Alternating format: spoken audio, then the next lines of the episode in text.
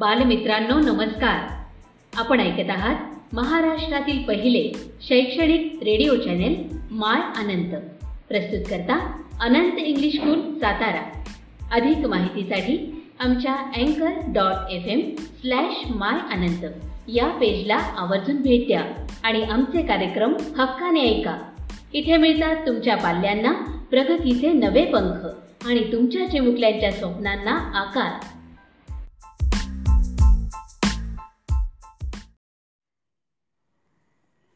प्यारे विद्यार्थी मित्र हो, नमस्कार। आज इयत्ता नववी विषय हिंदी। वर्तमान जीवन, गति, प्रतियोगिता और होशियारी का है। ऐसे में यदि आप भोले भाले, सीधे सरल और दब्बू बने रहने, रहेंगे तो लोग आपका भरपूर शोषण करेंगे। समय तेज़ी से आगे निकल जाएगा। आप अपने स्थान पर उसी लाचार स्थिति में खड़े रह जाओगे। ऐसे लाचार लोग हमेशा दुख, दर्द, पीड़ा उन्हें उठानी पड़ती है। उन्हें अपने अधिकार नहीं मिलते। अपने अधिकार के लिए उन्हें झगड़ना पड़ता है। समझो, वह व्यक्ति अनपढ़, गवार, कमज़ोर होगा तो समाज ऐसे लोगों का फ़ायदा उठाता है। लेकिन कुछ ऐसे भले लोग होते हैं, जो भले मानस से में अपने साथ होने वाले अन्यायों और ज़्यादतियों के बर्दाश्त कर लेते पर उनका विरोध करने में उनकी हिम्मत नहीं जुटा पाते। तो आज हम इयत्ता दसवीं का पाठ क्रमांक पाँच, जूलिया, इस पाठ के माध्यम से जूलिया ऐसी एक दब्बू और भीरू महिला है, जो अन्याय सहकर भी खामोश रहती है। जिस व्यक्ति के बच्चों को वह पढ़ाती है और उनकी देखभाल करती है, वह व्यक्ति उसे सबक सिखाने के लिए उसके साथ अन्याय करने का एक नाटक करता है। इस तरह वह जुलिया की आँखें खोलता है कि इस कठोर, निर्मम क्रूर और हृदयहीन संसार में। दब्बू और रीढ़ रहित लोगों के लिए कोई स्थान नहीं है। उसे अपने आप को बचाए रखने के लिए निर्भीक होना पड़ेगा। तो इस तरह आज हम एक ऐसा ही पाठ, जिसका नाम है जुलिया। लेखक मौत है अंतोन चेखव जी उनका हम क्या करेंगे? परिचय देखेंगे। तो लेखक परिचय देखेंगे। अंतोन चेखव जी जन्म 29 जनवरी 1860 तगान रोग. रूस में हुआ है. मृत्यु 15 जुलाई 1904 एक महान रूसी साहित्यकार, अंतो चेकव, प्रसिद्ध कथाकार और नाटककार थे. उनकी कहानियों में सामाजिक कुरीतियों का व्यंगात्मक चित्रण किया गया है. उनकी कुछ प्रमुख कृतियाँ a dreary story the wife यह उनका उपन्यास है। Anna on the neck a bad business the bird market old age Grisha आदि उनकी कहानियों का संग्रह है। इवानो द चेरी आर्चड आदि उनके नाटक है। अब इस जुलिया नामक गद्य संबंधी इसका आकार छोटा होने के कारण इसमें एक कथा होती है। इसके साथ संवाद आदि से अंत तक रोचक आकर्षक होते हैं। प्रस्तुत एकांक के रचनाकार ने दब्बू दब्बूपन को त्याग कर अपने अधिकार न्याय के लिए सजग रहने के लिए हेतु यह एकांकी प्रसिद्ध की है। जुलिया पाठ में जो शब्दार्थ है। वो शब्दार्थ आप कापियों में लेखन कीजिए, ताकि आगे एकांकी पढ़ते समय उन शब्दों का अर्थ आपको पता चले। तो किताब में देखिए, हर एक शब्द का अर्थ। तनख्वाह, वेतन, रूबल, रूसी मुद्रा या चलन। रूसी का मतलब रशिया नामक का देश डायरी दैनिकी गवर्नर्स गृह शिक्षिका, नोट करना, दर्ज करना, निर्मम, निर्दयी, भीरू, डरपोक, बोदा, मूर्ख, नागा, चुट्टी। क्रूर, कठोर, खामोश, शांत। ख्याल, विचार। नोट, चिन्हित। इतवार, रविवार।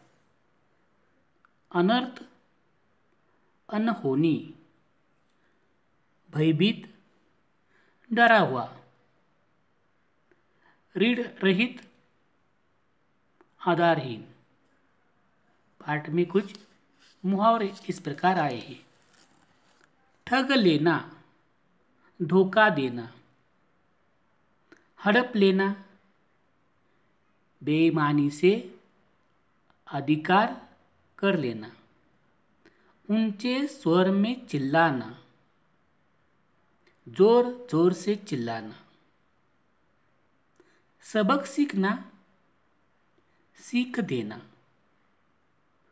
कसर न छोड़ना, पूरा प्रयत्न करना। आँसू पीना, घोर दुख होने पर शांत रहना। तो इस प्रकार इस पाठ में शब्दार्थ और मुहावरों का अर्थ हमने देखा है। अभी हम एकांकी संवादात्मक रूप से प्रस्तुत करेंगे। इसीलिए आप पाठ में जुलिया पाठ निकाल कर देखने का प्रयास करेंगे। तो शुरू करेंगे जूलिया। लेखक महोदय है अंधो चेकव जी। तो शुरू कर रहे हैं पाठ क्रमांक पाँच जूलिया। आपने मुझे बुलाया था मालिक। हाँ हाँ। बैठ जाओ जूलिया। खड़ी मत रहो। शुक्रिया। जूलिया मैं तुम्हारी तनख्वाह का हिसाब करना चाहता हूँ। मेरे ख्याल से तुम्हें पैसों की ज़रूरत होगी और जितना मैं तुम्हें जान सका हूँ मुझे लगता है कि तुम अपने आप से पैसे नहीं मांगोगी। इसीलिए मैं खुद ही तुम्हें पैसे देना चाहता हूँ। हाँ तो तुम्हारी तनख्वाह तीस रूबल महीना तय हुई थी ना? जी नहीं जी नहीं मालिक चालीस रूबल। नहीं भाई तीस। ये देखो डायरी मैंने इसमें नोट कर रखा है। मैं बच्चों की देखभाल और उन्हें पढ़ाने वाली हर गवर्नेंस को तीस रुपये ही महीना देता हूँ। तुमसे पहले जो गवर्नेंस थी न उसे भी मैं तीस रुपये ही देता था। अच्छा तो तुम्हारे तो तुम हमारे यहाँ काम करते हुए दो महीने हुए हैं। जी नहीं दो महीने पाँच दिन। क्या करे हो जूलिया? ठीक दो महीने हुए हैं। भाई मैंने डायरी में सब नोट रख कर रखा है। हाँ तो दो महीने के बनते हैं साठ रुबल। लेकिन साठ रुबल तभी बनते हैं जब महीने में तुम एक दिन भी छुट्टी न ले हो। तुमने इतवार को छुट्टी मनाई है। उस दिन तुमने कोई काम भी नहीं किया। सिर्फ़ कोलिया को ही घुमाने के लिए ले गई हो। और ये तो तुम भी मानोगी कि बच्चे को घुमाने के लिए ले जाना कोई काम नहीं होता। इसके अलावा तुमने तीन छुट्टियाँ और ली है। ठीक है ना? जी आप कह रहे हो तो ठीक है। अरे भाई मैं क्या गलत कह रहा हूँ? हाँ तो इतवार और तीन छुट्टियाँ। यानी बारह दिन तुमने काम नहीं किया। यानी तुम्हारे बारह रूबल कट गए। उधर कोल्या चार दिन बीमार रहा। और तुमने सिर्फ़ वानिया को ही पढ़ाया। पिछले हफ़्ते शायद तीन दिन दांतों में दर्द रहा था। और मेरी पत्नी ने तुम्हें दोपहर बाद छुट्टी दे दी थी। तो बारह और सात उन्नीस उन्नीस नागे हाँ तो भाई घटाओ साठ में से उन्नीस। कितने रहते हैं? हाँ हाँ हाँ इकतालीस। इकतालीस रूबल। ठीक है ना? जी हाँ। तो यह हम जुलिया नामक का पाठ ठहरेंगे।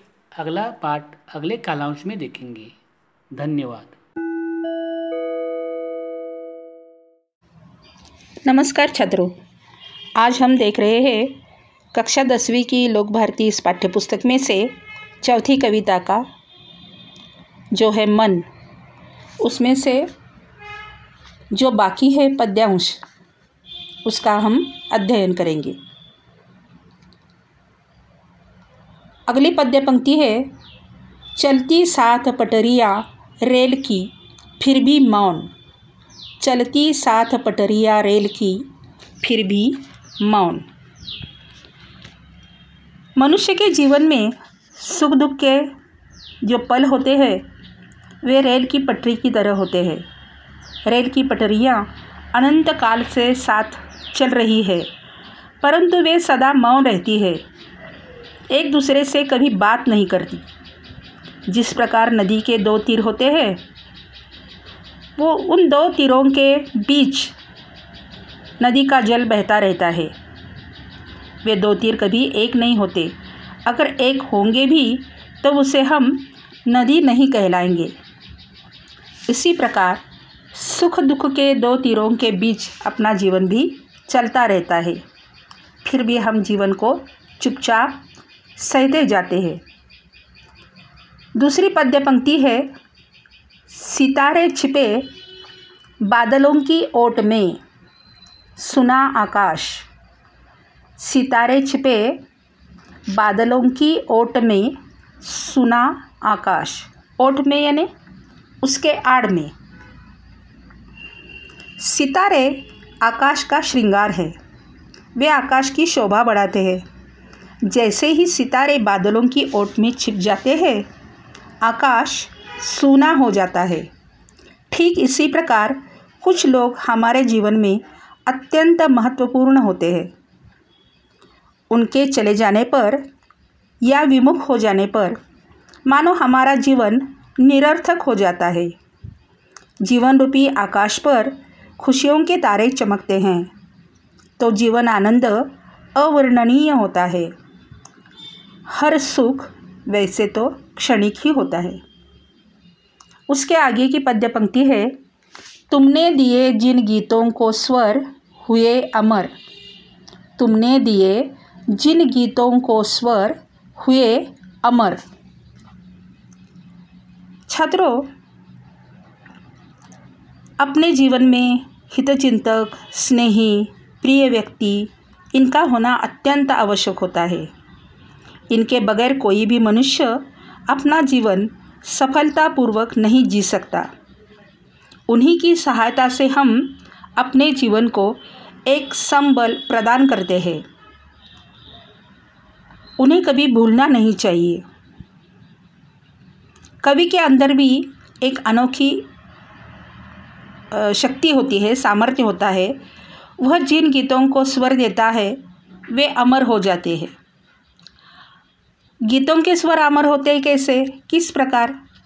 तो जो गीत हम सुनते हैं, वे लिखते हैं, उन्हीं को हम गुनगुनाते हैं। और वे बार बार गुनगुना, गुनगुनाने पर वे अमर हो जाते हैं। इसी प्रकार कवि अपनी रचनाओं के द्वारा समाज में परिवर्तन ला सकता है। और अंतिम पद्य पंक्ति है, सागर में भी रहकर मछली प्यासी ही रही। सागर में भी रहकर मछली प्यासी ही रही। कवि कहते हैं, पानी में रहने वाली मछली का जीवन पानी ही है। फिर भी वह उस पानी को पी नहीं सकती। मीठे पानी की तलाश में उसे गहराई तक जाना पड़ता है। सागर में अथाह जलराशि होती है, परंतु वह खारा होने के कारण वह जल राशि पीने के योग्य नहीं होती। उसी प्रकार, कोई व्यक्ति कितना भी बड़ा या धनवान क्यों न हो, उसे सुख प्राप्त करने के लिए दुख की, दुख के रास्ते से चलना ही पड़ता है। सुख की तलाश करने के लिए दुख की गहराई तक जाना पड़ता है। और इसी प्रकार उसका जो धन है, वह धन यदि वह किसी ज़रूरतमंद के काम नहीं आ सका तो उस धनवान व्यक्ति का बड़प्पन व्यर्थ है। कवि ने यही भावार्थ इन पद्य पंक्तियों के द्वारा हमारे सामने रखा है। यहाँ पर कविता समाप्त होती है। छात्रों, एक बात और। हमने जो मन इस कविता का अध्ययन किया इसके उद्देश्य है कुछ। कवि विकास परिहार जी ने हमारे सामने कविता संबंधी कुछ उद्देश्य रखे हैं कि प्रतिकूल परिस्थिति के बावजूद भी आशावादी बनकर हमें जीवन की राह पर चलना चाहिए। जीवन में निस्वार्थ भाव से कर्म करते रहना चाहिए। भवसागर में जीवन रूपी नैया को सुरक्षित किनारे तक ले जाने के लिए कठोर परिश्रम की आवश्यकता है। दुख की स्थिति में हताश, निराश न होकर, उन्हें त्याग कर, सदैव संघर्ष करते रहना चाहिए। जीवन के आनंद भरे क्षणों का पूरा लाभ उठाना चाहिए। दुखी, उदास मन को हल्का करने के लिए आँसू ही काम आते हैं। जीवन में कदम कदम पर ठोकरें खाने पड़ती है, फिर भी जीवन सुंदर है और उसे सार्थक बनाने के लिए हमें आगे बढ़ते रहना चाहिए। इन उद्देश्यों के साथ हम यहीं पर रुकते हैं। धन्यवाद।